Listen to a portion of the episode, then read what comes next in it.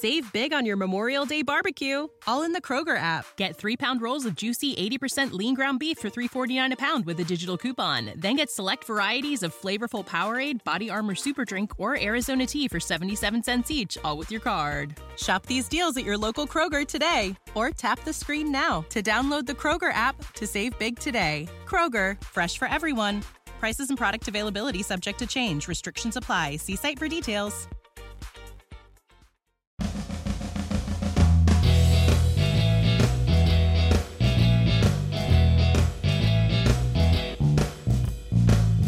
Hello and welcome to Life After Blindness. This is the podcast where we're dedicated to the exploration of an enabled life with blindness. I'm your host, Tim Schwartz, and I want to thank you so much for joining me on this very special episode of Life After Blindness.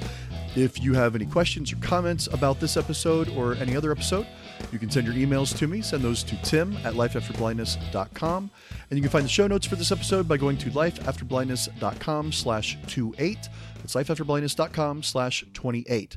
Now, I said that this is a very special episode of Life After Blindness because Apple had their major fall event to announce their new product line. Now, they didn't announce everything that maybe we expected they would, but they did talk about a new Apple Watch, new iPhones, and a few other things.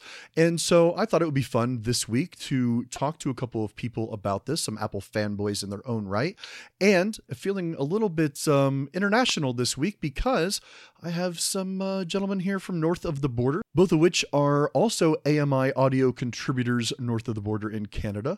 I am joined this week by Mike Feir. Mike, thank you so much for joining me.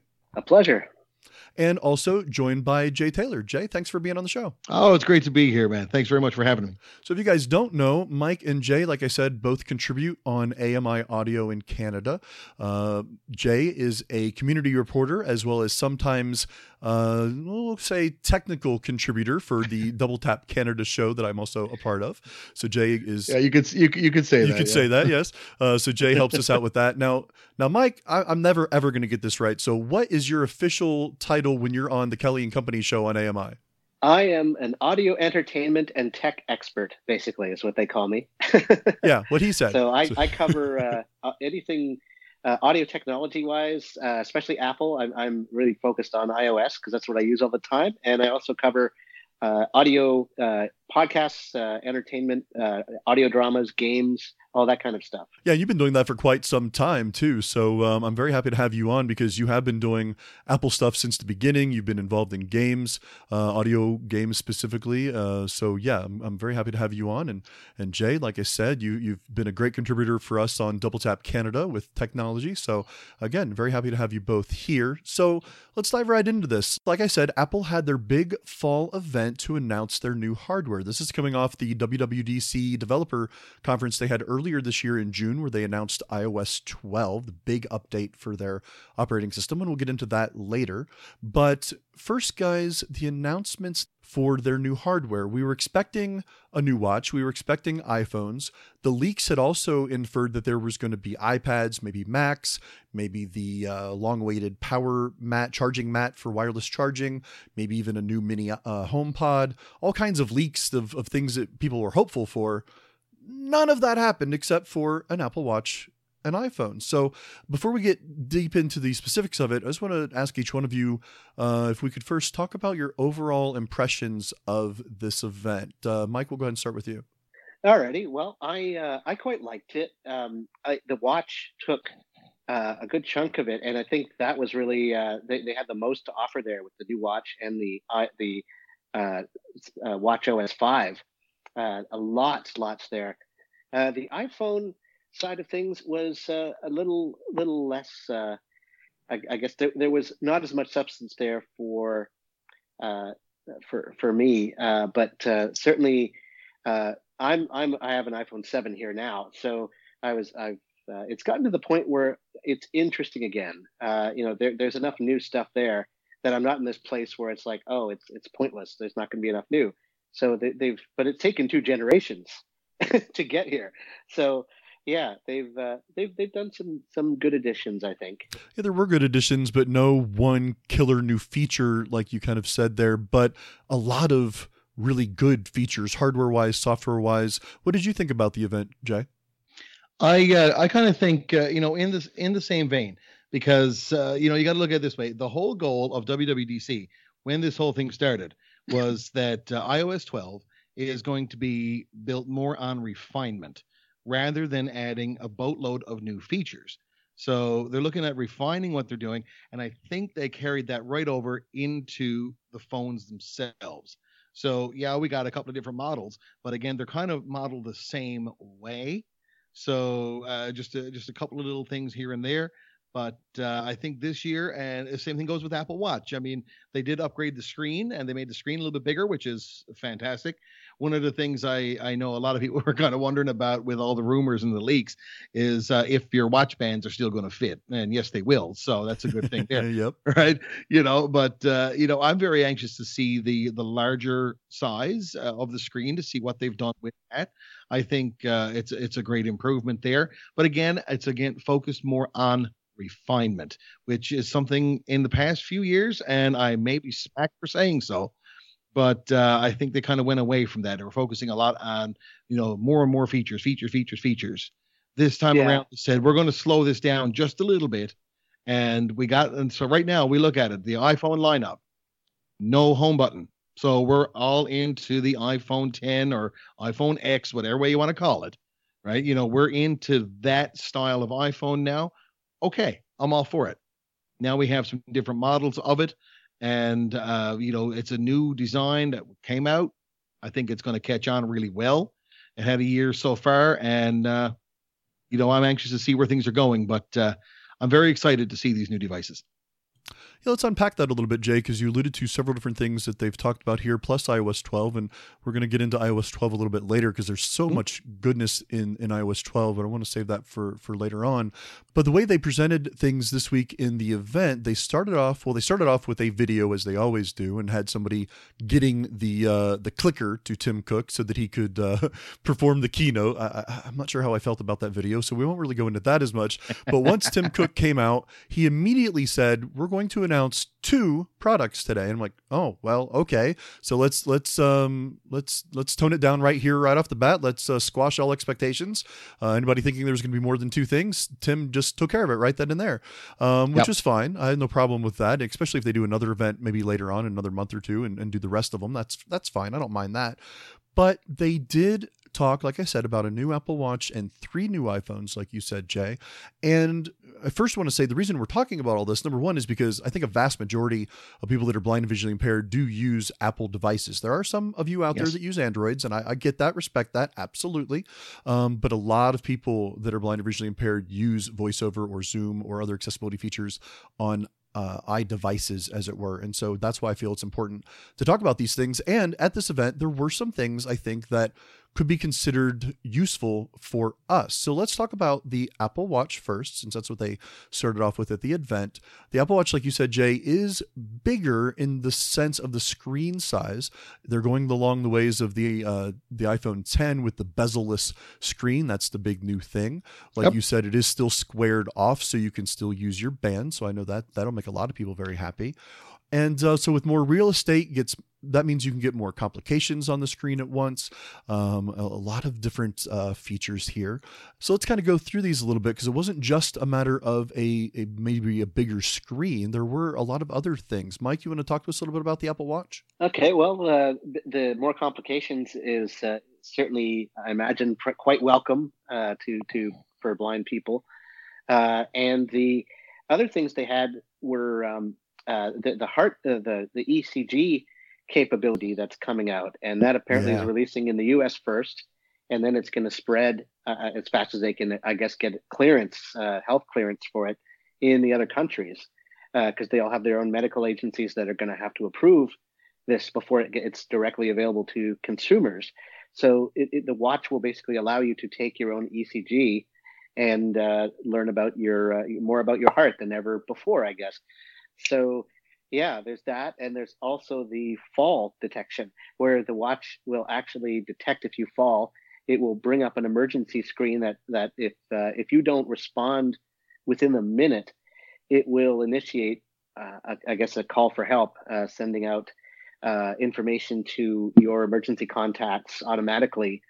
Uh, I'm not sure if it'll call 911 without access to an iPhone or not. I don't know about that, but uh, it, it, looks like it will uh, activate, and you have a minute to basically get up and, and stop this from from uh, from triggering.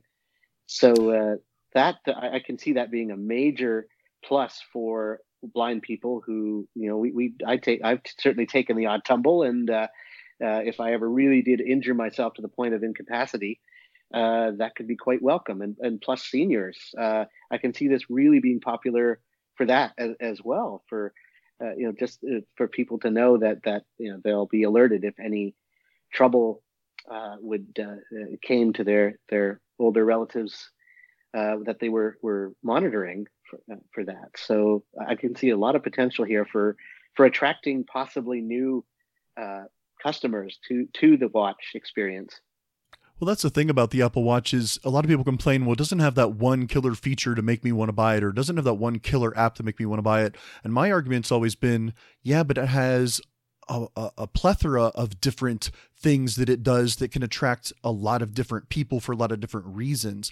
And if you find yourself going to it for some of those, then you'll stay hopefully for the other things that it offers, if that makes sense, you know, sense at all. If you buy it because you want fall detection and heart rate detection and, and those kind of health benefits, but then you also find you can use it for other activity tracking and working out and checking notifications and mail and all the other things that it can do without having to pull your phone out, you find that, wow, okay, this does a lot more than I I thought. It, it may not have that one killer thing, but all these things combined are almost kind of a killer thing together as a group. And those things you mentioned, Mike, I really like those because these are things that we didn't know about uh, when they talked about Watch OS 5 earlier this year in the summer in, in, the WWDC conference. During that conference, they they talked about the new things like walkie-talkie and Siri shortcuts and how that would work on the phone and the watch, and uh, some of the new you know things that would be with Watch OS 5. But we didn't know about these things, and I'm really excited about it. The fact that you can do an echocardiogram and ECG on the watch, you can detect. I mean, you could already detect if your heart rate was too high.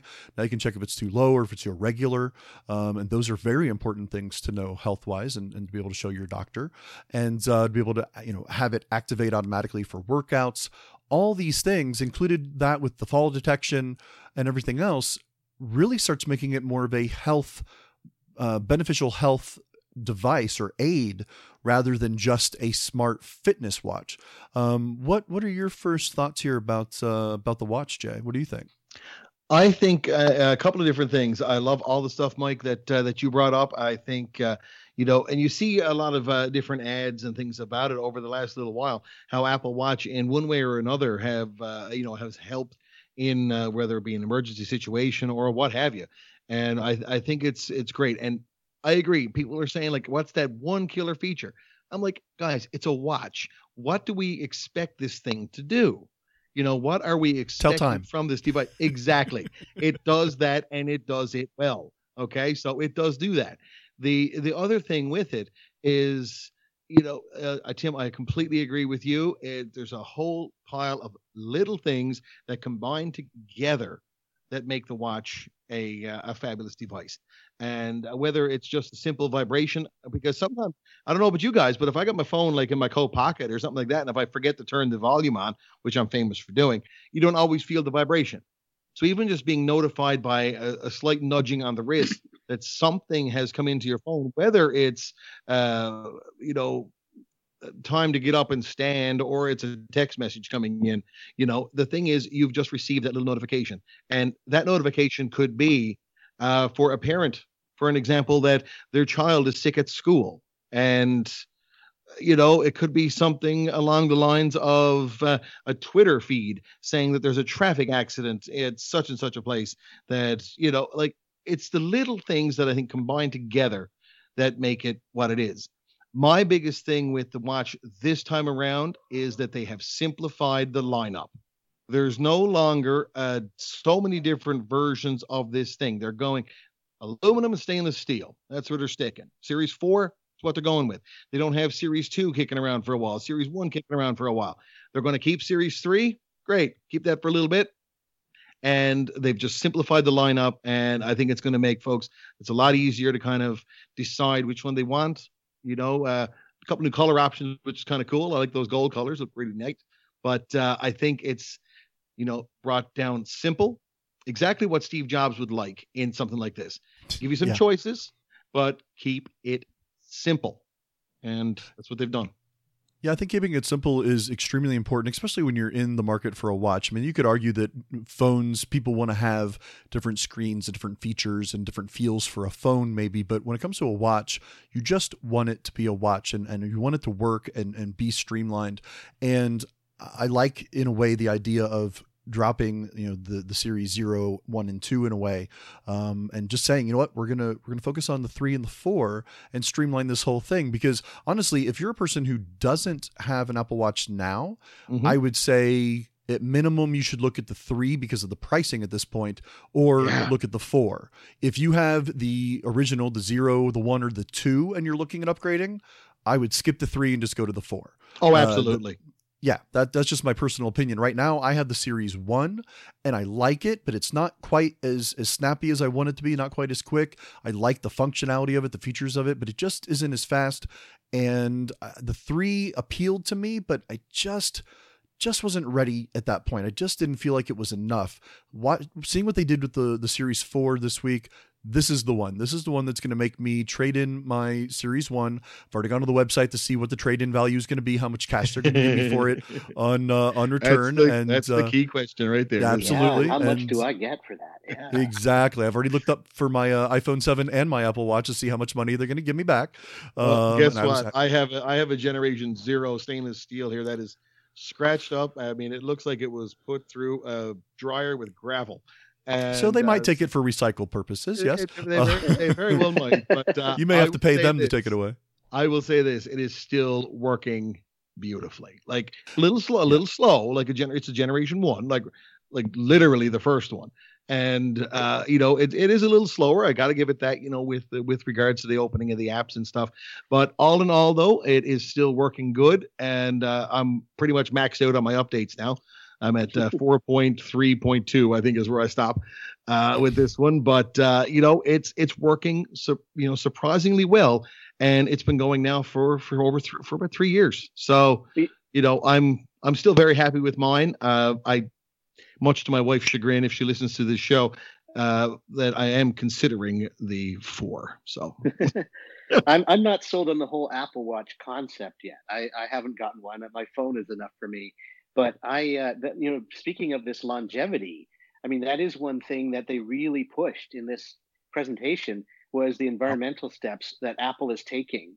Uh, you know, renewable, 100% renewable energy in all facilities worldwide, uh, da- including data centers. Uh, that's that's pretty incredible. And you know, th- this whole trade-in thing, and, and, not only that, but the longevity of products they uh, are supporting all the way back to the iOS 5, uh, uh the iPhone 5s. Yeah. With this iOS 12.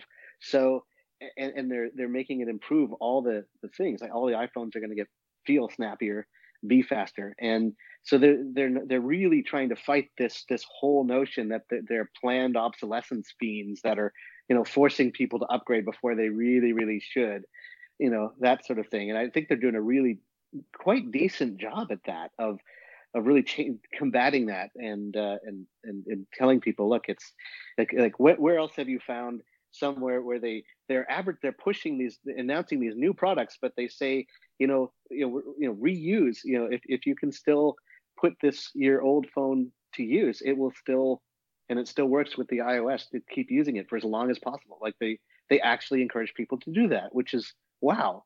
That's that's kind of refreshing yeah, it's been really refreshing to see that that they are accepting that because they could very easily just say, "Well, we're going to keep putting out a product every year, and we want you to buy it every year." And I think they finally have seen over the course of time. I read an article recently that said the average iPhone user doesn't trade in their phone for two and a half years. So if people are getting two and a half years of of use out of a phone before they get a new one, well, then Apple's not they shouldn't at least be forcing you or trying to get you to get one every year. Yes, they can every keep bringing year. one out and, and, and innovating and, and bringing out new technology and upgrading what they've done. And, and that's great. And they should do that. But their, their average customer isn't looking at it every single year. And so for them to say, you know what, iOS 12 is not only going to update the the modern phones and make them better and snappier and all that, but yeah, we're going to go back to the to the 5S. We're going to go back 4 years in our products in technology land. That is a long time. 4 years is is eternity when it comes to technology. So for them to do that is a big deal. I mean, you were talking about um, you know your your Series Four, or I'm sorry, your Series Zero, Jay. I've got an old iPhone five that still works. The yep. glass screen is totally shattered and gone. the home button had cracked and it's now gone. It's just a tiny little button that's on the inside mechanism. Yeah, yeah. I have to stick I've my finger that. in the yeah, stick my finger in the hole to actually hit the button for the home button. But you know what? It works. The lock button doesn't work. The screen is is gone. The home button's gone. But the thing still works like a champ. It's like, are you kidding me? No, I can't run iOS 12 on it. Unfortunately, I can only get no. up to iPhone uh, or I'm sorry, iOS 10, I think, on it. But it still works and that just is a testament to the hardware testament to to what they have and they realize that i'm glad that they have said you know what, we're going to do this and uh, and make sure that we continue supporting these products. So so before we move on to those other products to the to the iPhone uh, the, the, iPhones that they announced, the Apple Watch, a couple additional things on the Apple Watch.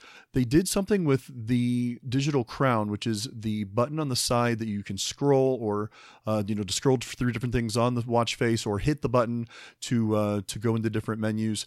And it's now not really a mechanism as much as it is a haptic feedback button really. I mean it's not really even a button in, in a way. It's almost kind of like what the home button became starting with the iphone 7 it's it's just an area that's it's haptic touch when you use it but it doesn't really physically do anything. Uh, I believe that freed up some space on the inside of the watch so that they could still do some other things and keep the battery life good, uh, which was another thing that they said the battery life will be exactly what it's always been, no less, no more. Uh, which we're hoping for more, but but that's okay. It still gets you through the day, so that's fine by me. Um, but so with this haptic feedback, I bring that up because one, I mean, it's a neat feature, but for me as a blind person, guys, it's tricky sometimes when I scroll that that digital crown because I can't always tell if it is really scrolling or moving. And to have that haptic feedback in this case is going to be helpful because as you scroll it, it'll feel like it's clicking that each notch, you know, as you scroll it. And I think that'll actually be helpful tactily, don't you? It sounds like it will. Yeah, I, have yet to experience the watch as it is without that. So, but uh, it sounds like it would it would be pretty helpful if, if indeed it, it is, you know, working properly and, and, you turn it and it and it clicks for each thing you scroll past uh, you know and it's it's not sort of I, I can sort of picture if it if if the vibrations are not solid enough that you might miss clicks. Well that's i think what the hope is is that as you are virtually scrolling it you know you're running your finger over it it will react to that uh, to that movement. And in essence click, you know, vibrating as a click, as if it were really spinning and clicking. And and you're right, as long as that is done properly, which I'm, I'm hopeful that it would be, um, that as you do that, you'll feel as if it's spinning, even though it's not, and you'll feel each of those clicks and and feel like you're actually scrolling a wheel, even though you really aren't. And if that's true, again, I just think tactically that's going to be really helpful. Agreed. I think uh, uh, a couple of the things with that, with the haptic feedback, uh, they've done such a good job implementing such a thing into the iPhone itself with that button. I forget that the button is not there anymore. You know, I I, I click it, it feels like a button. And the yeah, same thing on the MacBooks, yeah. right? The same thing on those new MacBooks when they did that. When the first time it showed up with the magic, the new trackpad, and you click on it, and then you push down even further, and it felt like it clicked again. It it's brilliant how they made that feel that way. So uh, this new thing here with the uh, with the dial, or I should say the digital crown. Let's get our terminology correct. Yeah. it's uh, I think it's a it's a great thing because they've also done a couple of other things with this. Number one, increase the waterproof and dustproof rating to IP68. Right, yeah, which so is fantastic. Now, yeah, you know now you don't have to worry about it at all. Now my Apple Watch here, the Generation Zero, has seen its fair share of water. I'm not going to lie. Um, and it's still going fine.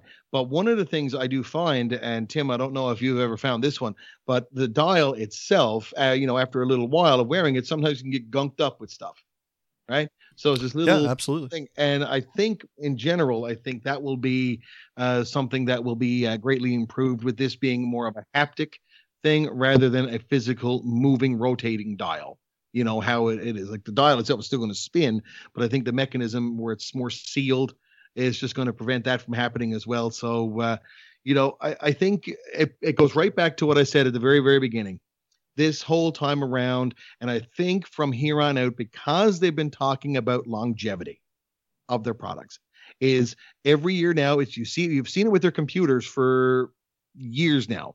Every time a new computer model comes out, for the most part, uh, model year to model year, it's incremental differences, so that you don't actually you know make the people who just purchased your product yesterday mad because they purchased yesterday and didn't wait for the other day. You know what I mean? So yep. you're looking at the more incremental updates and just refinements and things like that. And I think this is, I think it's a new Apple that we're seeing now. I think, uh, you know, that's that's my opinion on it anyway. Yeah, I think they're understanding the market and reacting to it properly because honestly, uh, I don't want to put the cart before the horse too much here because I don't have the Series 4 yet, of course.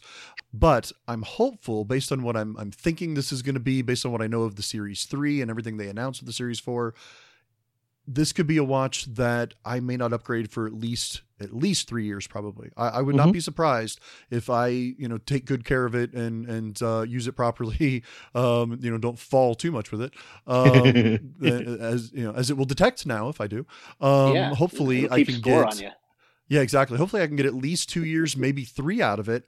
And a lot of people say, oh, for a watch, well, really? But you know what? Those $10, $20 watches I used to get, you know, the, the talking watches, that that's all they did you know, I'd spend 10 or 20 bucks, but then, you know, six months later, I have to get another one because they broke, you know? So, um, so yeah, we're talking hundreds of dollars in this case, of course, but for what it does and for, for how good they're built, um, yeah, I, I expect that I should get at least three years out of it and I won't be too mad. Now, if they have another one come out with just killer features and amazing things that I can't live without, well, well, I'll consider that. But that's the nice thing about this is because the updates for Watch OS everybody's going to get that. So that's something else I wanted to touch on before we move on.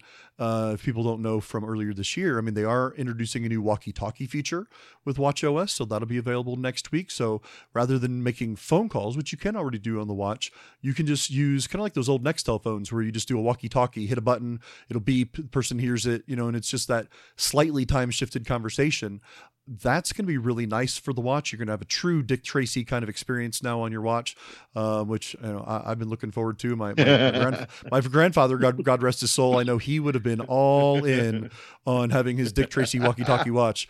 Um, uh, so, you can see uh, Tim yeah. walking around now in the yellow trench coat and hat, right? You know. Exactly. Well, yeah. Uh, there you go. Um, you Halloween. Know, watch out for Halloween. Yeah, yep. watch out for Halloween. but yeah, so the walkie-talkie feature is going to be amazing. Siri shortcuts that we can talk about later with iOS 12 will also be available on the watch, so you can ask Siri to do a lot more things than you ever could before just through the watch. Uh, you'll be able to play podcasts now through the watch, streaming them and downloading podcasts through the watch. That's something new that they're going to be adding. Um, a couple new watch faces. They're going to breathe watch face. So if you're somebody who likes the breathe feature, which I do actually. I have mine set up to do the breathe about three times a day for a minute and just to, to allow me to just take a moment and just, you know, relax and breathe and, you know, take a moment, uh, you know, for that time to just just you know to, to, relax. And they're going to have a new watch face. So as you raise your watch face if you use that breathe watch face it'll automatically put you into the breathe mode. Um, so all these kind of features in addition to uh, they've added uh, fitness features for yoga and hiking and automatic detection for your workout. So if you are working out and you totally forgot to set your watch to to track the workout it will detect that you're working out now and automatically kick in for you. And then you can go in and adjust it later. If it thought you were running but you're actually on an elliptical or whatever you can go and change it later and it will it will adjust as necessary. So all of these things in addition to the heart rate monitoring and the fall detection and you know the emergency SOS and all the other things we've talked about, this is really rounding into I think a a premier product for them and something that isn't just a need as a tech geek. It's not really as much of a need for me anymore. I was telling my wife this. I've gone from wanting it or you know wanting it as a tech guy to needing it as a health, fitness, notifications, you know, all those kind of things. It's now become more of a need than a want as a complement to my watch or a complement to my phone. I can agree with that. Couple last things on the watch. They are finally adding some support for basic web interactions. This is something they announced earlier this year. So when you get those alerts, you know, text message, notification, or an email that's got a link to something that would go to the web, before it would say, oh, nope, sorry, you got to go to your iPhone and view that. Well, now you'll have kind of a mini web experience. People with vision, I don't know how much fun it's going to be to try to read uh, a website on your watch, even with the larger display of the Series 4, because they're going to be uh, 42 millimeter and 44 millimeter now, respectively, for the new watch because of the screen size, uh, the no bezels. But yeah, I don't know that a lot of sighted people are going to want to read, uh, you know, web content on there. However, turn on voiceover because that's going to be fantastic. I may never pull my phone out again because if I click on a link and it gives me a little mini web view, kind of like a reading view, uh, and I can, you know, at least read the content of a website on my watch. That'll be fantastic with voiceover. So I'm looking forward to that. Uh, again, with all these other other new features. So um, that should be pretty interesting. That uh, that web browser thing. Uh, yeah, I uh, I don't know how to. I mean, use the Zoom. I guess you know anybody who can, and see how that goes for you. But uh, it's it's going to be interesting to see how this thing pans out. I'm really kind of curious.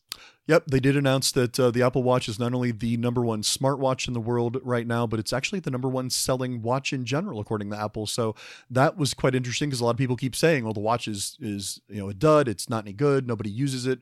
Doesn't have any killer feature." And yet, it's the best-selling watch, not just smartwatch, but watch in general. So I thought that was kind of interesting. Um, see this gets me in one this gets me in one way. Like they say you know with, with the killer it goes back to the whole killer feature thing again. You pick any of the other smartwatches that are on the market right now. We just had the galaxy gear or the galaxy watch just in just uh, launched from samsung there a couple of weeks ago. And uh, some other ones. What what's different besides the fact that one connects to android one connects to ios? What is a key feature of say the galaxy watch over the Apple Watch. Nothing that, or vice versa. Yeah, nothing that I'm aware of, and, I, and, the only thing I would say, right. now, forgive me, Android fanboys, but uh, the Apple Watch is more accessible. I will go along with that, yes. You know, but again, it goes that feature. Yep. You know, what's like we want this thing to do all kinds of little things. We need, you know, and this is what the general public have to stop doing. They have to stop thinking in that, you know, uh, the two dimensional way of that it's got to be do this one killer thing Whereas now we're looking at this doing a whole pile of small things, like my phone. Like I have the iPhone 8, and uh, you know, someone I know, like Mike, you said you have the iPhone 7 and, yeah. and, different things like that. But the thing is, with it, there's not much differences between the two. I, I upgraded from the SE to the iPhone 8, so for me, it was a substantial upgrade.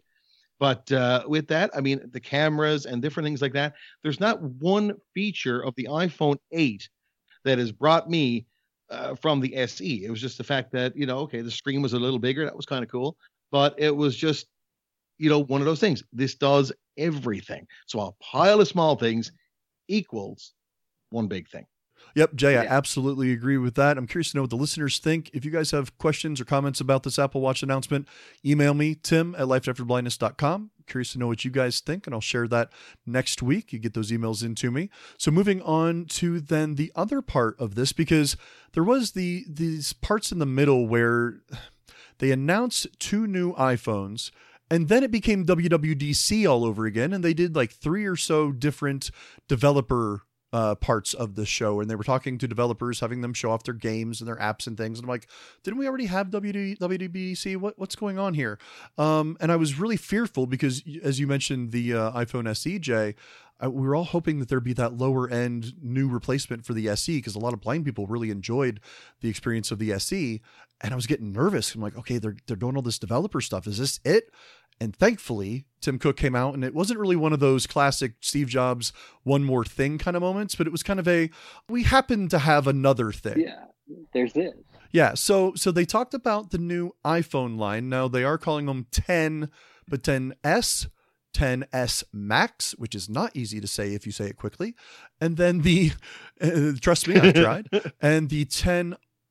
Now the 10 S and the 10S Max are what you would think they would be. As we've had in the past, the 5S, the 6S, these are now the 10S, so the second generation of the 10, although they are discontinuing the 10. Um, they're, they're not going to offer that anymore. But this is kind of that follow up to the 10 with little tweaks, little, little things here and there. And then the 10R, which is basically everything the 10 has, except for a couple of uh, external kind of changes. So, what did you think about this new lineup of of iPhones, uh, Mike? I quite uh, like the idea. It's at the point now where I would be. It is tempting. Like I'm actually tempted uh, from my seven to upgrade. Uh, I, I, probably won't. I think I can get another couple of years out of the seven, but it you know, if I'm forced to, I, I will with joy. Um, they have. Oh, I would. I'd feel would so. I'd for, feel so bad for you if you had to oh, do that. Yeah. You know? oh, I, I, we'd mourn the passing of Michael Feir's iPhone seven. It's got run over by our pizza truck. Lovely. But you know, it, it, it they have um, you know with with the iPhone, the 10s and the and the the, the SX. It's all about the screen that really is the big thing, the OLED display. So, you know, for my money, as a blind person, you go right down to the 10 uh, 10R, yep. and you have a, a, LCD, the best LCD display ever in a smartphone, ever in a smartphone, according to Tim, yep. the big Tim. You know, uh, ever, ever, and you know, so we have this this this 6.1 inch uh, display that uh, so it's it's right in between apparently the, the sizes of the 8 and the 8 plus. So I, I, now i have yet to feel either of those phones so i don't really have a proper concept of the size. But it uh, you, you, get the, the same chip which is the most important for me is you, for blind people i mean the chip is is that's what you want. You want to keep that as up to date as you financially can. You, you want to keep mm-hmm. uh, storage uh, you know is, is good. You got uh, the the 64, the the 128, and the 256 on the iPhone 10R. So if you really need, you know, 512 gigs, then you might have to go up, go to the S uh, and the SX. But otherwise, I think you're fine. Um, so you're not really missing out on any, even stereo recording. I've I've seen a couple of indications from people that there are that you will be able to record in stereo yep. on the 10R. So even there, like you're you're getting all the internals, the A12 Bionic chip, the uh, you know the you get one camera. That's another difference. The one versus two cameras. I really don't know how much in a blind person's experience those extra cameras are going to do. Um, you know, I think one is probably going to be fine for for most of, of what we would typically do. Uh, now, maybe for, for photographer, actual photographers, and there are some blind ones um, that really specialize in, in taking these photos. Maybe there there'd be something I don't know because I'm not an expert on this camera stuff, but I would be quite happy with the one uh, new camera with the with the depth edition. I, I'm I'm sure like camera improvements do affect ease of identification of objects, which is something we do a lot. They do affect uh, OCR, you know, results if you're using uh, Seeing AI or other OCR apps, KNFB Reader. But at this point, I think our OCR is pretty good, don't you think? Well, yeah, but but that's still to say that a better camera doesn't help is oh sure. Is, I think is is I, I, see that from blind people will say, well, well, what do we care about the the screen and the and the camera? And well, I mean, the screen, yeah. If you're visually impaired, I, I you know, if you have low actual vision uh, to use, I would I would expect the OLED to make some. It, it, it can get blacker, so you'd think that would help in some in those circumstances for people. Uh, the contrast it sounds like would be better. I, I think you know with the with the R, I mean you're getting you're getting pretty much everything you'd want as a blind customer at uh, I think the American price point was 749 something like that which which means it's going to be over a thousand for Canadians by a good chunk. Yeah, I believe the uh, beginning uh, but, price on the R in Canada is 9.99 so yeah, it, it's a bit of a jump. Wow. definitely get that on contract. Yeah. But that being said, though, I, I, agree with you. When they were announcing the 10S and the 10X Max, boy, you got to be careful when you say that. Um, yeah. I, I, was impressed as a as a tech guy. I was impressed. I was like, wow, okay, fast chip with the A12 and the processes that it's going to do, and it's going to be this much faster than the 10 and so much faster than the 8. And wow, the OLED screen. If only I had vision to see this OLED screen. You know, boy, the games I could play and and the movies I could watch wow, these are great, but I'm not gonna buy one. I I will uh, keep on with my iPhone 7 with the improvements to iOS 12, and I need a new battery in my iPhone 7. So I'm sure once I get the new battery in there uh, before the end of the year, before that uh, deal goes away, because in the states right now it's twenty nine dollars to upgrade your battery if you need it to to be upgraded by the end of the year, and then it'll go up to like 50 or 60, I think. But um, so if I can upgrade my battery and iOS 12 makes it as good as it, as it has been, then I can get away with it and just keep my iPhone 7, like you said, Mike, for, for at least another year. And then yeah. they talked about the 10R. And I'm like, okay, wait. So it's got the same guts as the S and the S Max. it, it's got you know yes okay one camera, but I'm not a big photographer. That doesn't bother me, and it'll still be great for for OCR, like you said, Mike, and and all that. And um, okay, so it doesn't have the gold trim and the surgical stainless steel of the uh, S and the S Max. It's just LCD screen and aluminum. Okay, well, that's what I've got currently. They're just upgraded to be better, so I can deal with that. Otherwise, other than the body build and the screen and the camera, everything is the same and it's actually the screen size because physically in in physical size it's the same physical size as an 8 but the screen is a little bigger than the 8 because of the no bezels it is bezel-less as they all are. So it actually is a little bit bigger screen than the s and smaller of course than the max. Um, so why am i not going to get the r especially as a blind and visually impaired person? This is my phone and after i found out that they'll buy my 7 for $200 um, okay, that just made the R uh, 549. Sure. Yep. Sign me up.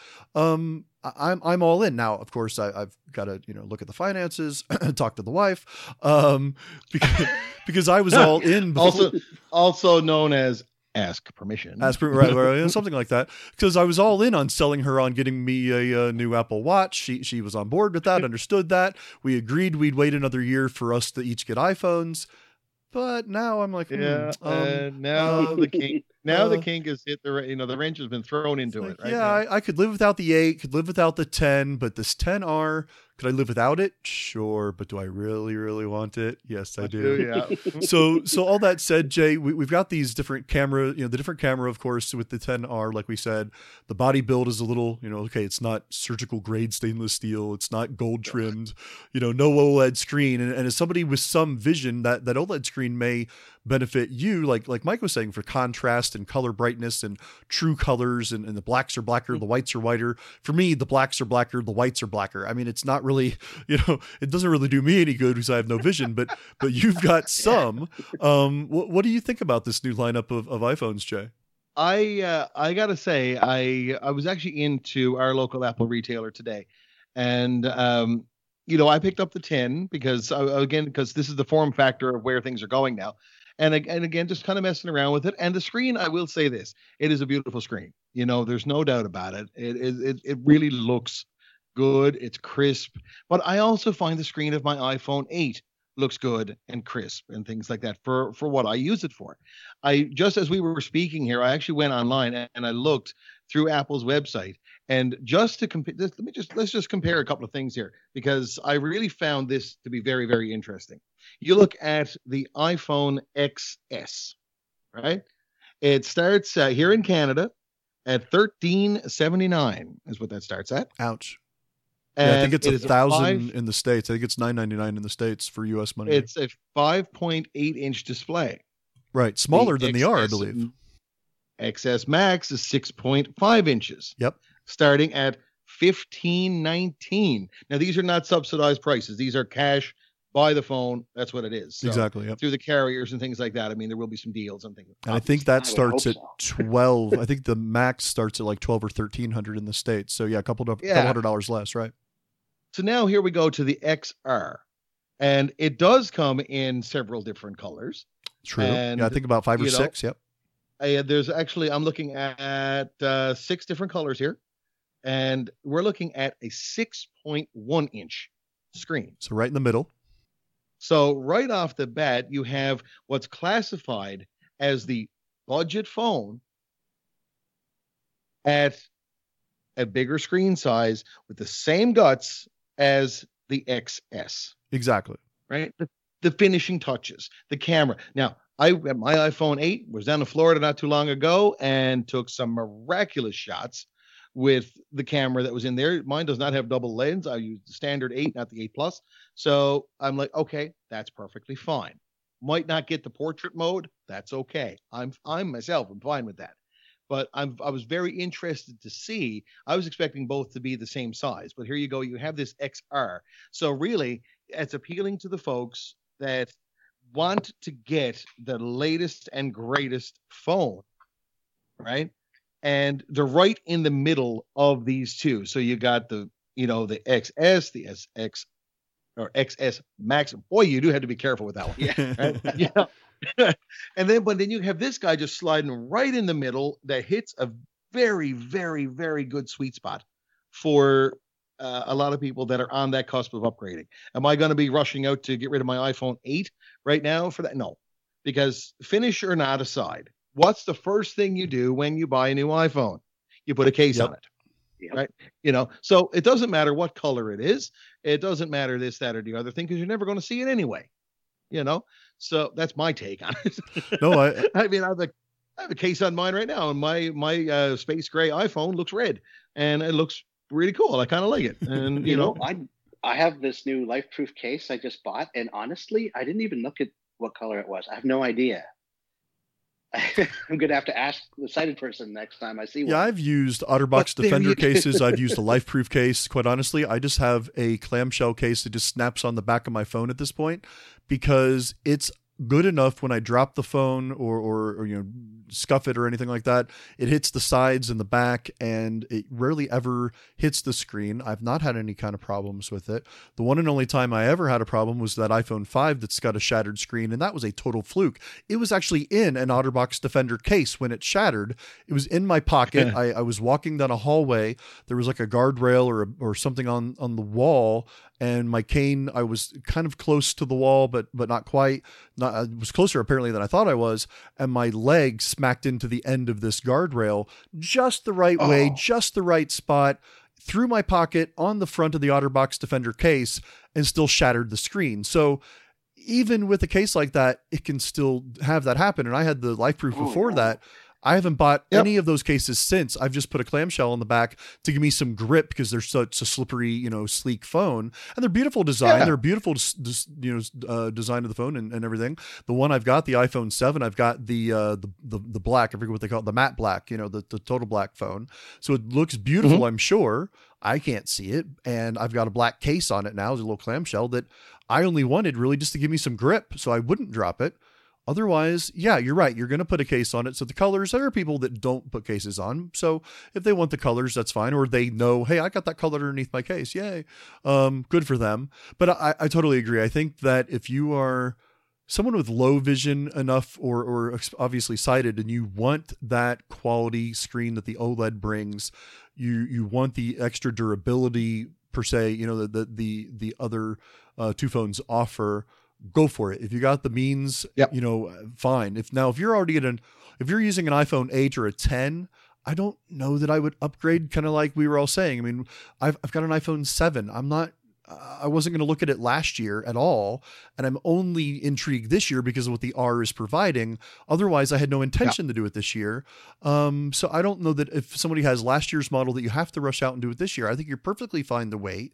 That being said, if you have a, an older model, you know, especially if you're a six or six S person, I think this is the yeah. time to be really looking. If you're a seven you or it. later, you could probably get by another year. I, I would think you should yeah, be able to. Yeah, maybe even more. But if you're a six or six S right now, especially this 10R, as a blind or visually impaired person, this has replaced that SE as the as the blind edition phone in a way. People always tease I would think. You know, so. yeah, I would think. Yeah. I mean, yes, it's more expensive than the SE was out of the box, but you know, with the trade in now that they're buying back your phones and devices, you, know, you, can get some money back on that to help out maybe a little bit.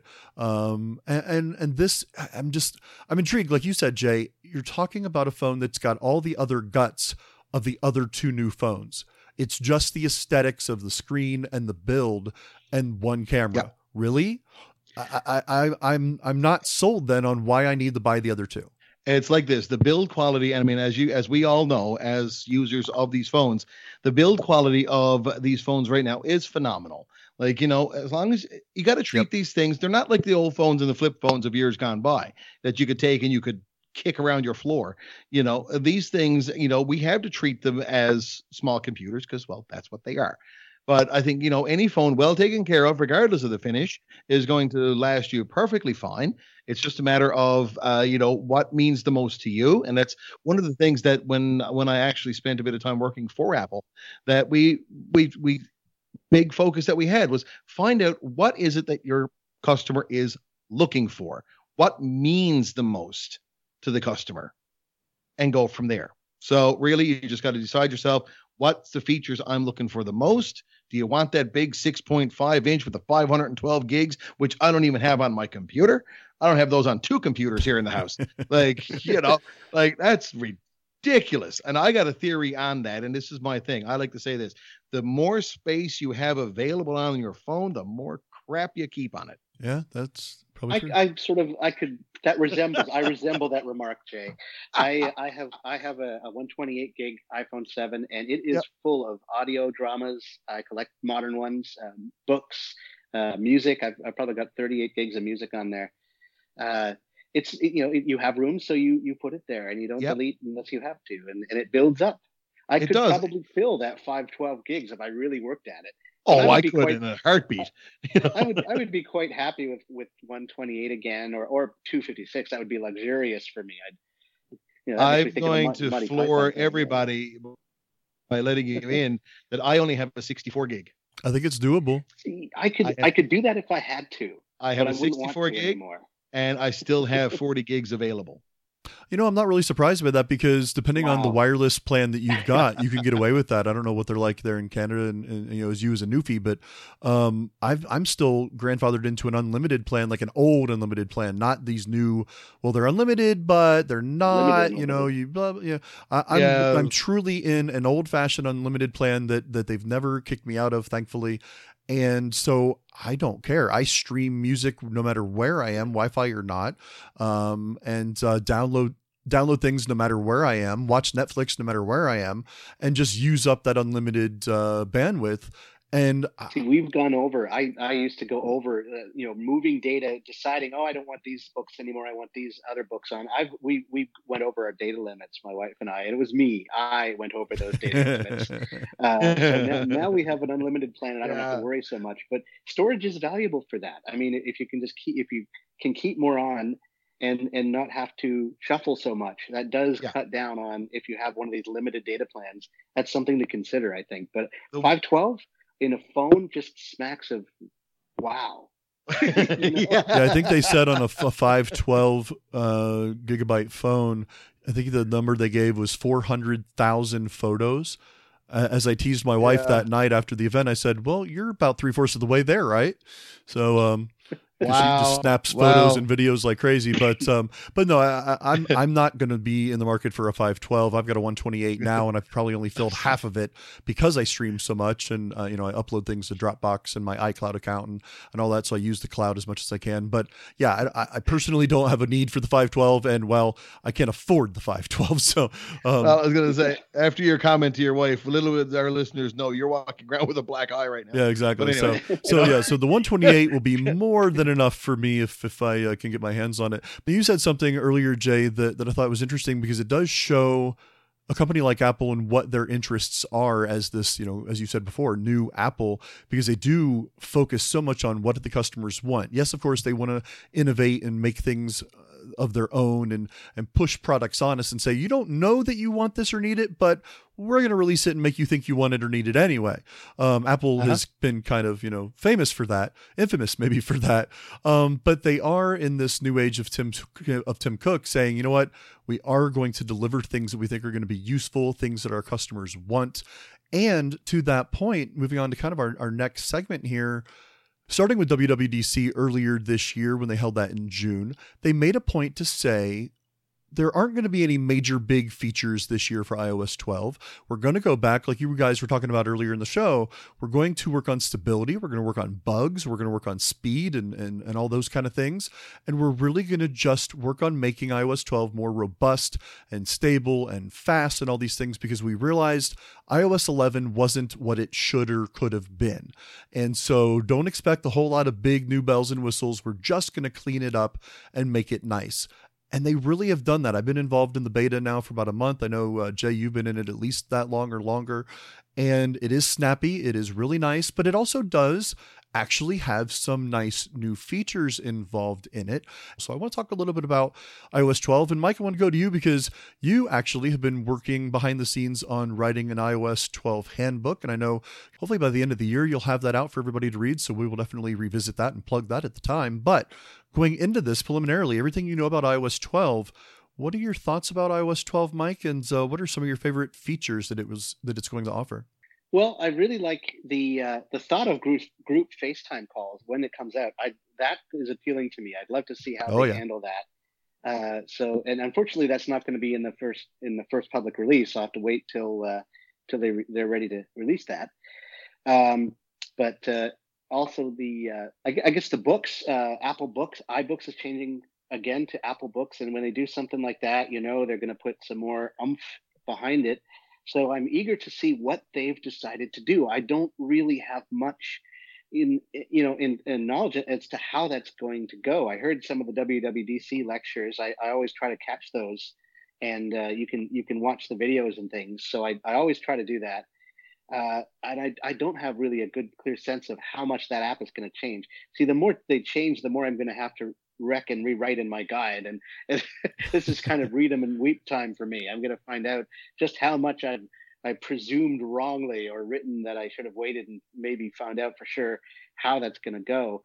Uh, I hope Braille does better. Uh, that's one thing that uh, is is you know with iOS 11 came out and they had the the horrible instances of, of you know the the blue the Braille just not cooperating with Bluetooth uh, they if if they're going to be in the educational space, you can't afford that. I, I, you know students were really caught by that, and you know if you're relying on Braille and suddenly it's it's that problematic to use, that's a big problem. So I'm hoping they've really in, in, in, for the accessibility like that's i haven't heard much about accessibility wise what they've added uh, people have been very tight-lipped about that and so I'm hoping it, there's a lot of polish. Other than these two new voices for voiceover, um, South African and an Irish, uh, I believe they're male voices uh, coming yep. for voiceover. I don't know what else they've done there at all and I'm eager to find that out. when it comes to Braille, I think you're right. The Bluetooth connectivity of a Braille device isn't the best, and, and they have been working on that, I think, a little bit with iOS 12. What I'm intrigued with, and I'm not really a Braille user, but I, I am impressed with the Braille screen input that they put into iOS 11, and they have been tweaking that through the beta process of iOS 12. So hopefully that'll be a little easier to use because I know people it's no problem to turn it on and, and, no problem getting it going. I actually did a tech tip on Life After Blindness a, a, few episodes back, or a couple episodes back, on how to turn it on and activate it and get started with Braille screen input. And and that said, a couple people that I've talked to about it, they've written me emails about it, said that's great and they can get it going and, and turn it on, but using it is still a little tricky. Trying to get the buttons aligned and, and the dots aligned, it's still a little iffy in iOS 11, but I'm hoping that'll be cleared up in iOS 12. Um, so, yeah, from the blind and visually impaired standpoint, for voiceover standpoint, other than a couple new voices and uh, maybe tweaking you know things for braille a little bit i don't know there's a lot there for us when it comes to that. However i would say that even in using uh, the beta of ios 12 i've noticed that they've streamlined things a lot more. So where you used to hit when you'd hit an edit button and then you'd have that separate button for reorder this or more you know options on this. Now it's just a matter of swiping up and down and you can do a delete or a move up move down things like that that that streamlining is so much nicer with voiceover uh, to be able to do that rather than having to you know hold you know oh, push awesome. and hold and, and you get that reorder button and then make sure how many times you've moved it and all that kind of thing. So thing little things like that that they're paying attention to with voiceover i think are going to be very helpful with ios 12 what i think is going to be a big deal for ios 12 for everybody but especially people that are blind or visually impaired is siri shortcuts. Jay what are your thoughts on siri shortcuts? I know it's not been in the public beta it's only been available for developers although you can kind of get a back door to it and, and use it a little bit through settings but what are what are your general thoughts about how Siri shortcuts could work and, and change things? Siri shortcuts. I will be honest with you. Uh, I I have that's one of the features I haven't followed most uh, for iOS 12. Um, mostly because of the fact I am not a huge user of Siri in general. And some of you might go, "Oh my God, really?" But no, it's true. I, you know, do the very basic little things and stuff like that. But uh, you know, I I think though as it gets integrated more into other apps and different things like that, the, the fact that they've actually opened up Siri right now, I think now is the time when you're going to see it become the competitor to Amazon and Google that we are looking for. Because right now, in my humble opinion, uh, Siri is a little bit behind the eight ball when it comes to the other two services. So having the access that they're going to have and the developers are going to have to get into Siri, I think uh, it's going to be a better thing as it as it develops.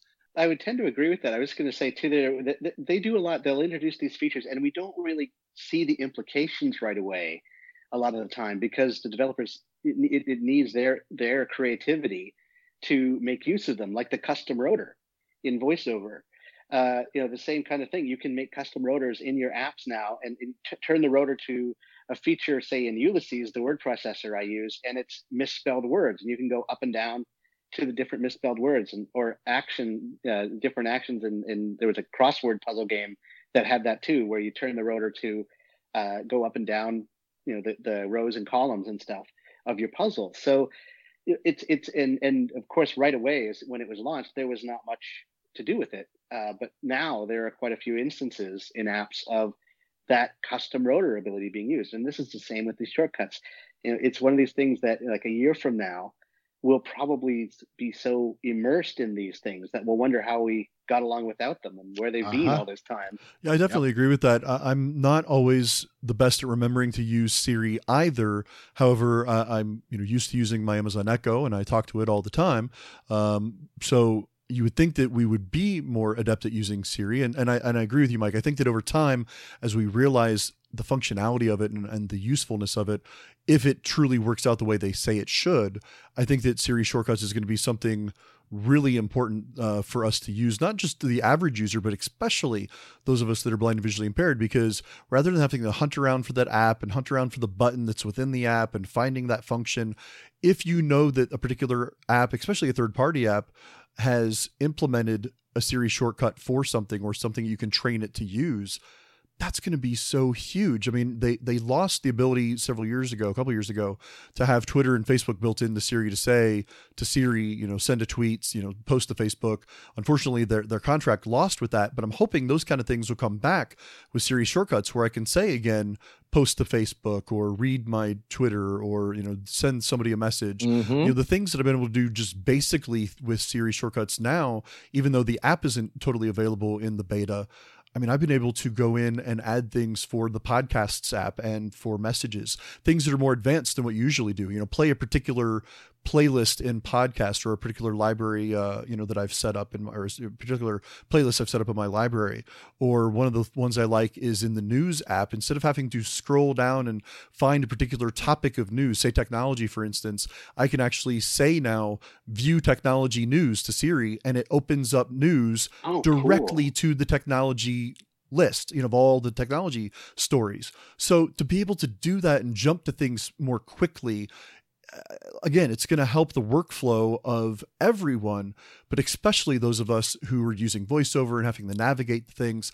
To be able to just ask Siri to dive in deep into an app to a certain setting yeah. or a certain function uh, or a series of functions because that's the thing awesome. that they talked about at WWDC was say you know um, you know I'm on my way home and then you know tell that to Siri and then it will you know turn on your lights it'll notify somebody that you're on your way it'll turn on the coffee pot and you know all these kind of different things it'll do so not only just individual actions but multiple actions that it can take for you uh, you know just like your Amazon Echo can do uh, our, all of us know uh, Shaun Preece that I work with on the Double Tap show and on uh, Tech Talk in the UK he has one set up for his Amazon Echo for when he goes into his studio, and he'll say, I believe something like, um, you know, turn on studio or, or uh, you know, set up the set up studio, something like that. It'll turn on the fan, it'll turn on the lights, it'll boot up his computer, you know, does all these different things all without on his Echo. Imagine being able to do those kind of things with Siri shortcuts using your iPhone or your Apple Watch and, and doing very similar type things. So I think this, uh, they tried to say, look, there's no big major feature. I think this is going to be a fantastic feature for for all of us to be able to use. I would agree with that. That sounds really, really promising. So, guys, a few other things that are notable in iOS 12 that I wanted to get your thoughts on before we wrap up here. Uh, quickly, just with with a couple of apps. Like I said, Podcasts app. Uh, they've reorganized some things. They've put the names of podcasts in front of uh, of each episode. So when you go into the podcast app, it used to be it would just have whatever title of that episode that a person gave it. So you you wouldn't necessarily know unless they said in the title or said in the body of it or the show notes what the uh, what the show was. Now they actually by default all of them have in in your library the name of the show followed by whatever title the the you know podcast producer put in there and then the show notes as a podcaster. I'm very happy about that because they say when you set up uh, itunes you know now for your podcast don't include the name of your show in your title anymore. They they actually encourage you not to do that not to put an episode t- number in anymore. And now i understand why because with ios 12 they're putting them in automatically. You can see the episode number you can see the, the name of the show. And so to put it in second you know second uh, secondarily into the title is just redundant and so you don't need to do that. Like i said before you can um, you can edit things a lot easier and manage and, and uh, move things around a lot easier uh, reordering things a lot easier. And that's not just in the podcast app that's in all different apps where they've, they've added that. Another thing within uh, the apple music app you can now search by lyrics which is something you can do with like your amazon echo. You can ask your echo you know what's that song that goes you know blah blah blah blah blah and it'll it'll usually most of the time get it right and tell you what that song is. Um, I didn't know. Yeah, with um, yeah, so yeah. fantastic. Feature. Mine, mine, mine, mine doesn't do that when I I try that. It tells me to stop. It just says, "Oh, Jay, just stop." That song doesn't exist, right? Uh, well, no, it's my my singing. And there's a reason why I'm a DJ and I talk and that kind of yeah, stuff. Yeah, leave so. the singing to the professionals, Jay. Um, yeah, but uh, but now you can just type in a lyric into uh, Apple Music. So of course, search for album, artist, you know, title, things like that. But if you don't know any of that, you just know a couple lines or a couple words, you can type that in. And I've tried that out in the beta, and it works really nicely to just type in the the, the lyrics, see a couple words here and there and uh, be able to do that. So that's a nice feature. Two other things that I think are quite notable and, and really important to just the way you use your phone one of them, I think a lot of people will use. The other one, I think it depends on your personality and, and how you may use it or not.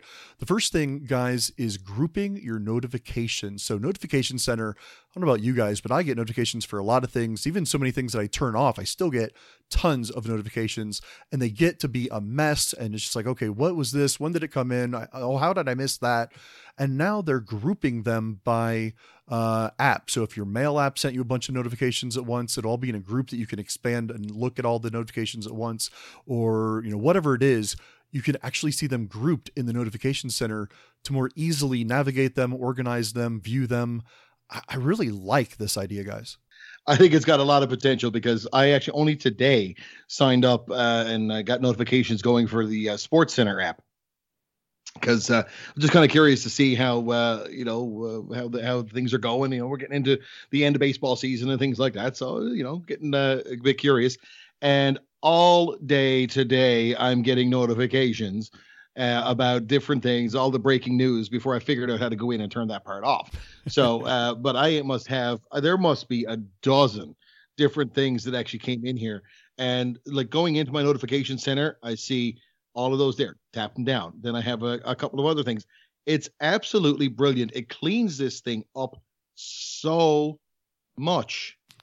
I'll be very thankful for that with Twitter because uh, you know now. I've got the notes coming in with Twitter, and I have you know I'm using Twitterrific as as my the, the favorite app of, of choice for me. Is is uh, you know they've it still works brilliantly. It's just you don't get the note the instant notifications of stuff. So this is a really good, very timely iOS upgrade that I will make a lot of use of once I, I, get my notifications group for Twitter. That'll just be yeah, awesome. I feel like I can get my head around my notifications a lot better. I can organize things better. I don't feel like I'm missing things. Uh, sometimes I, I don't care if I miss them because sometimes notifications are just, you know, silly or redundant. It's like, ah, yeah. uh, okay, I don't care. But you can very quickly, very easily get rid of those notifications. You can pause things. You can, you know, do a lot of things with it that you couldn't do before. And the grouping of them, you know, like you guys said, is just is so nice and just makes your day seem a lot more organized and a lot easier, less stressful. It sounds like a silly thing, but it truly that one minor little thing can make such a big difference. That I you know something though, I gotta I gotta interject there that goes right back to the topic that we started this yep. whole thing with simplicity. making things more streamlined, right? Same type of thing. It's those little features that do a big thing. So it's not one big feature, it's a pile of little ones. So it just it, it it's reiterated right there again. So you know, I think we like I, I said it earlier, and I'll stand by my my comment. I think we're looking at a new Apple, and I think it's awesome. It definitely is awesome. And what is even more of an extension of the new Apple is yes, of course, they want us to buy new products. They want us to be on these products as much as possible because the more we're on them, the more apps we buy and the more money they get and, and the more things that we can do, uh, you know, more money in their pocket. At the same time, and this is probably due to a lot of social pressure and political pressure uh, culturally as well, and, and Google is doing this as well in, in their Android phones with Apple Pie, they've, or Apple Pie, with Android Pie, they've done this. Um, they, I, was wondering if you're going to do that. I, I do it all the time, unfortunately. Um, but um, yeah, so with iOS 12, they've introduced a new feature called Screen Time. So what this will do is for for good or bad. I'm not sure yet. I haven't decided. Um, this will track really uh, to any certain level that you want it to. You can customize this a little bit, but it basically will tell you how long you have been in a particular app. You can set timers, which I like this for children purposes. For my my daughter, I like the idea of being able to say, "All right, fine, you can go on YouTube Kids, but I'm putting on an hour timer, and uh, when that hour's up, it locks her out. And if she doesn't know the password uh, or doesn't hack the password, as kids can uh, crazy kids can do sometimes. Um, she's done. That's it. The one hour's over. You know, I like that. You can do that, of course, for yourself. Say, you know what, I only want to be on this app for an hour a day, or you know, total in you know, two hours a day. And when that time is up, whether it was cons- you know consecutive or not, that's it. Um, but then at the end of the week, you get a report, and you can check on this throughout the week and see what it's done and what you've done.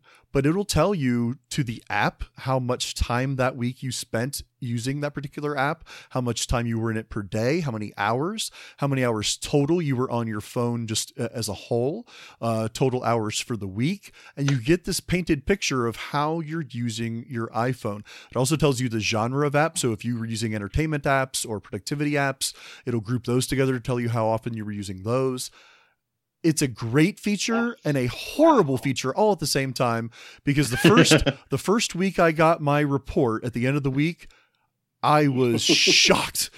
I shouldn't have been um, because I know how much I use my phone, but I, 26 hours it was World. You're not far off, probably. But um, no, I mean, like per day, I think it was like you know, one time it was you average 18 hours a day on your phone. I'm like, I'm barely up 18 hours, but okay. Um, you know, and then it went down like 13 hours. I'm like, okay, that's a little little better, but still still a problem probably. But that being said, as a as a blind person, you guys can appreciate we're on our phones a lot more than maybe the average person because we're getting audio described content or watching movies or uh, scanning things with something like Seeing AI or contacting people with uh, Be My Eyes or Aira. So we're or using books. I do. I'm yeah, re- absolutely yeah. reading audiobooks. I'm constantly reading audiobooks or Kindle books. Um, you know, listening to things that are audio described, like I said. So so much of not just my productivity, my social media networking, and my entertainment all is done on my phone. So things that I would maybe otherwise have done if I if I had vision, I would probably do them on my television uh, or my home computer, and I would just be spending that time on those things. I'm just doing it all on my phone. So I, I'm not really too surprised. That being said, I think this is a great tool if used properly, especially like I said, if you have kids, this is a great tool to be able to see how much they're using their phone, limit the amount they're using their phone, uh, you know, that kind of thing with parental restrictions. I, I kind of like this, whether you know whether it was a socially you know pressured thing or not whatever the reasons were. It's funny they like i said they want us to be on our phones as much as possible and then they give us a device to make sure we're not on our phones as much as possible. Um, but i think it's a good thing. Do you guys think so yeah, like I'll be interested to see what what uh, the social outfall fallout from this is in terms of you know parents versus kids uh, versus uh, teachers. Wh- who is going to get access to this information ultimately? Uh, if you're on a, an iPhone in a business, right? I mean, suddenly, how much can your employer tell about what you've spent your time oh, doing? yeah, right? think about that. And where you've been. Uh, you know, it. Uh, I can sort of see privacy rights activists kind of looking askance at this a little bit. If you're having a work phone, I think it's up to the employer. If you if if my employer were to give me an iPhone tomorrow, and uh, you know, and has that they have their own they have their right to look at that phone and see what the heck is going on because it's their phone. It's it's their it's their property as far as I, it's and everything you do on it is essentially should be business related. If you're doing personal stuff, you use your own phone for it. Um, you know, and my wife, uh, for an example, she did have a, a business phone at one point and her own phone, and she would carry both. So you know, they have the, the work phone there, but again, they could come at any moment and it wasn't an iphone at the time it was uh, an older blackberry. So they could they could come and get that one look at and see whatever whatever she's been doing.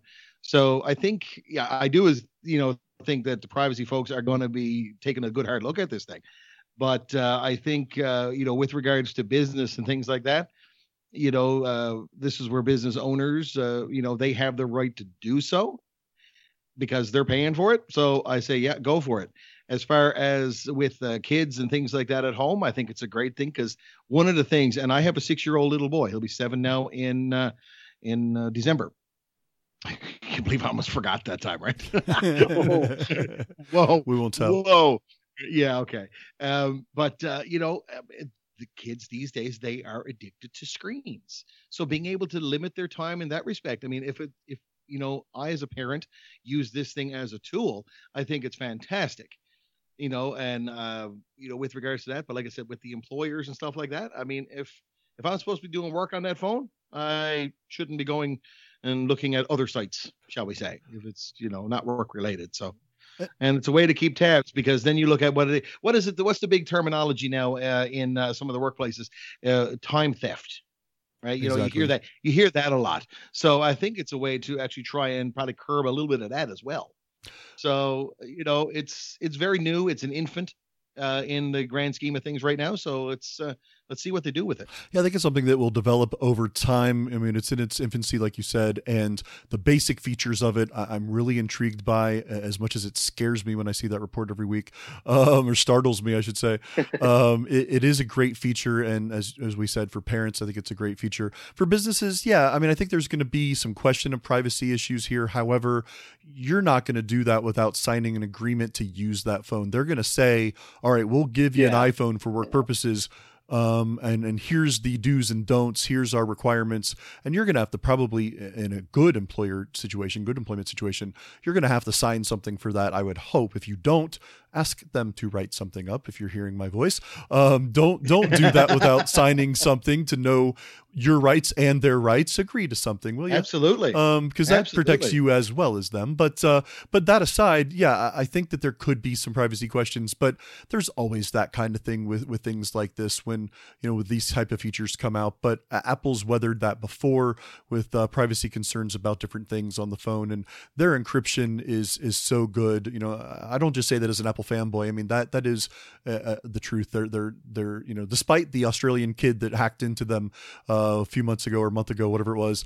Uh, that being said, you know the the phones themselves are encrypted so well and, and they are so hard to break, uh, you know, into and get that information. So I, I don't think that it'll ultimately be an issue. But again, this is something that we can keep an eye on because I think over time it'll be interesting to see what kind of features they add to this and or take away from it and to see how screen time develops uh, you know in, in future updates so so, guys, I think we have definitely covered the high points of the event this week. We've talked a lot about iOS 12 and what it's going to offer when it comes out here next week.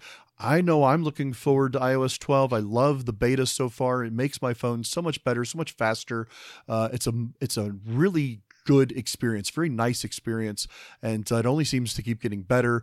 I'm looking forward to these phones, and I'm so desperate for the Apple Watch. I, am just, I'm ready. I've been ready for months for this Apple Watch. Uh, no, there's nothing wrong with my my Series One. It is a little slow, but knowing how much faster the three was, and now how much faster the four is. I just, oh my gosh, I can't wait. Oh yeah, I, I, I can, I can almost, I can almost see that you're giddy. Like you know, you're just like like a like a little like a little schoolboy at Christmas, you know, like you're just there. Every time I hear somebody say, "Yeah, new Series Four Apple Watch," I just go, "Yay!" It's just I, am just so excited. I, I, just can't help myself. It's like you know the phone, yeah, okay, maybe, but no, the watch, I, I yeah, I'm I'm I'm ready. So that being said, guys, as as we're wrapping up here, uh, have each of you give kind of your overall thoughts uh, about the event and and just anything you want to say, uh, you know, to to conclude this about the uh, the event. Mike, why don't you go ahead and go first? All righty. Well, I mean, the event, I, am glad I, I, took the time to hear it. It was a long event, I found, uh, but very worth listening to. Some of the, the parts where they, they showed off, um, you know, some of that geekery, as, as, as you say, in terms of the game development and stuff. I wish I could play some of those. I mean, the, the, the sound, they're actually getting to the point where the sound in these things, Dolby Atmos, uh, that sounds like it would be really, really neat to oh, experience. Yeah. Uh, so that that I am I'm looking forward to seeing what that translates into for us eventually. Um, but yeah, I mean, overall, I think the event was was pretty polished, and uh, you know, no major guffaws. Uh, you know, they all did did a, the usual polished job with it. Uh, you know, the, the iPhones themselves. Uh, there, it took two generations, but I am tempted now. I'm, uh, you know, if money were no object, it would be a no-brainer uh, you know, the, the, especially the XR, the 10R, um, that uh, that really is, I, I, think, where I would I would put my my money and and get at least uh, at least the 128, if not the 256 gigs. Uh, but that that is, uh, they, I think their their pricing is is reasonably good. Now they have dropped a lot of the other phones out of the lineup down uh, the the 10 uh, and uh, that that surprised me. Uh, now, I am glad that, that we're now under the second generation of the hardware for, for the Face ID and the wireless charging. Now it's gone through that ultimate test of being out there in the world. And uh, so I'm sure they've learned and tweaked things on these new phones in, in those features that have now had their public run. Uh, and so I think, yeah, it, it's we're at a, a good point hardware wise. And iOS 12, I am very much looking forward to stability. The, the, the these little uh, tweaks. I'm hoping for a lot more voiceover stability, some some you know better options for for maybe spell checking would be great, uh, making that a bit easier. Uh, that would be awesome as a writer. Uh, we all have our pet wants for this thing, but I am expecting to be really very pleased with with iOS 12. Very good, Jay. Your final thoughts? Uh, I think uh, you know my thoughts on the whole event. I think I've uh, I have reiterated a couple of times throughout the uh, show here tonight that uh, you know this is a very exciting time for us looking at the Apple products. Like I am very excited about the watch. Yes, I'm kind of in the same boat you are, Tim, and my wife will probably give me a smack for hearing this. But uh, you know, I would really, really like to, uh, you know, to get my hands on that and just to kind of really see where they've gone with it, because uh, I found as a person with a visual impairment, I didn't think the watch was going to be right. And I will say this, and uh, I was pleasantly surprised to see how much I could use it given my my visual condition and, and things like that. So it was very very surprising to see, you know, the the level of functionality that I had with it. So seeing what they got done now, I think is going to be awesome. Those new gold colors are really sick. I like them a lot. Like you know, so I'm just gonna just gonna throw that right out there. Right, if my wife was actually listening, hint hint nudge nudge, you know, Christmas is around the corner, and so is my birthday. So just saying right? But anyway, uh, with that, uh, with regard to the phones, uh, we this is exactly what we expected. You know, um, I think uh, the same. T- it was the same kind of tone as WWDC. That uh, you know they're uh, focusing on the refinements and the the subtle improvements and making the ex- overall experience better. And I think their offerings for phones this year uh, cover a lot of different palettes of what uh, folks are going to be looking for. Uh, whether you're looking for this super big screen, uh, you're looking for the double cameras to do the photography if you're into it, or if uh, you're like probably the most of us in the visually impaired community, will take that you know slightly larger device because it'll be a little bit uh, you know of a different one to kind of hold on to, uh, with all of the same you know guts and internals as the big dog, but you know at a little bit of a cheaper price uh, I think uh, I think they've really hit a sweet spot there. And uh, like I said a little earlier this evening, I think Apple are really starting to focus on the refinements now, and uh, you know, not ignoring the older phones, uh, promoting longevity, which is fabulous. I mean, going back to the 5S, I think it's uh, I think it's it's a great time to to be involved in this market. And anybody doing their upgrades at this point in time are going to be very very happy. Anybody who's not quite ready for an upgrade, like myself uh, you know, phone wise for one, you know, are going to be in for a, a real treat when our time does come. So I think it's only going to get better from here. Agreed. Well said. And that's our two bits on the whole uh, Apple event this week. For for the listeners out there. Curious to know what your thoughts were about the Apple event. So you can send your emails with your questions or comments about it to tim at lifeafterblindness.com. Again, I want to thank my guests this week, Jay Taylor and Mike Feir. If you guys want to hear more from Jay and Mike, if you're in Canada, tune in to AMI Audio, and uh, you can catch them here and there between Oh Kelly and Company, live from Studio Five, occasionally on Double Tap Canada, uh, plethora of different shows you can catch them on on AMI Audio, and uh, all around the interwebs you can you can find these guys uh, up to no good uh, when it comes to technology online. But uh, Jay, Mike, I want to thank you guys so much for coming on Life After Blindness. Absolute pleasure. Thanks, man. It was a it was a great bit of fun.